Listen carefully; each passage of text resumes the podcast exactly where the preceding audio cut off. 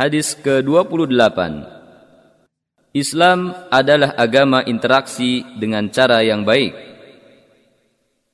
عن ابي ذر رضي الله عنه قال قال لي رسول الله صلى الله عليه وسلم اتق الله حيثما كنت واتبع السيئه الحسنه تمحها وخالق الناس بخلق حسن Dari Abu Dhar radhiyallahu anhu ia berkata, Rasulullah shallallahu alaihi wasallam bersabda, Bertakwalah engkau kepada Allah di mana pun engkau berada, dan sertailah keburukan dengan kebaikan, maka akan menghapusnya.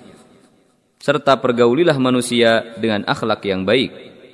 Hadis riwayat Tirmidzi, menurut Imam Tirmidzi, hadis ini hasan sahih dan dihasankan oleh Al-Albani. Perawi hadis, lihat hadis nomor 10.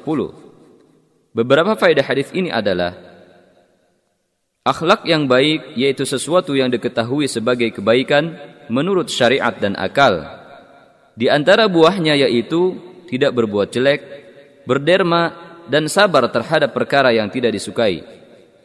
Amal soleh akan menghapus perbuatan buruk.